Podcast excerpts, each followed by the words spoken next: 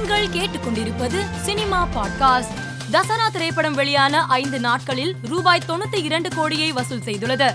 இதனை படக்குழு போஸ்டர் வெளியிட்டு மகிழ்ச்சியுடன் அறிவித்துள்ளது. இயக்குனர் சுகன் இயக்கத்தில் உருவாகி வரும் பிதா திரைப்படத்தின் படப்பிடிப்பு வரும் ஏழாம் தேதி தொடங்க உள்ளது படப்பிடிப்பு முடிந்த தினமே டப்பிங் எடிட்டிங் ரீ ரெக்கார்டிங் பின்னணி இசை போன்ற அனைத்து வேலைகளையும் முடித்துவிட்டு மறுநாள் எட்டாம் தேதி படத்தை திரையிட்டு சாதனை படைக்க படக்குழு திட்டமிட்டுள்ளது. பிரபல பின்னணி பாடகி ரமணியம்மாள் வயது முப்பு காரணமாக திடீரென காலமானார்.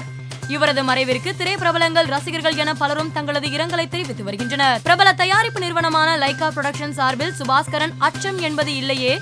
மிஷ்கின் சாப்டர் ஒன் படத்தின் உரிமத்தை பெற்று உலகம் முழுவதும் தமிழ் மலையாளம் கன்னடம் தெலுங்கு போன்ற மொழிகளில் படத்தை வெளியிட உள்ளார். இப்படத்தின் அடுத்தடுத்த அறிவிப்புகள் விரைவில் வெளியாகும் என படக்குழு தெரிவித்துள்ளது. விடுதலை திரைப்படம் வெற்றி பெற்றதற்காக சூரி சமூக வலைதளத்தில் பதிவு ஒன்றை பகிர்ந்துள்ளார். அதில் மூன்று நாட்களாக உங்கள் அன்பான வாழ்த்து வெள்ளத்தில் நனைந்து மிதந்து மகிழ்ந்து வருகிறேன்.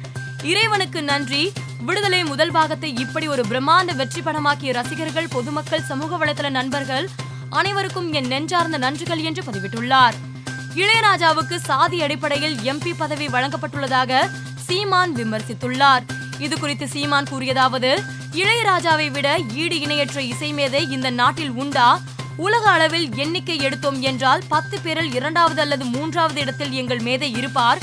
ஆனால் மாநிலங்களவை எம்பி பதவி வழங்கும் போது ஈடு இணையற்ற இசைக்கலைஞனுக்கு கொடுத்தோம் என்று குறிப்பிடப்படவில்லை.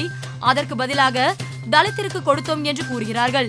இவ்வளவு உயரத்திற்கு வந்தும் அந்த சாதி இழிவு ஒழியவில்லை என்று மத்திய அரசை விமர்சித்துள்ளார். மேலும் செய்திகளுக்கு மாலை மலர் பாட்காஸ்டை பாருங்கள்.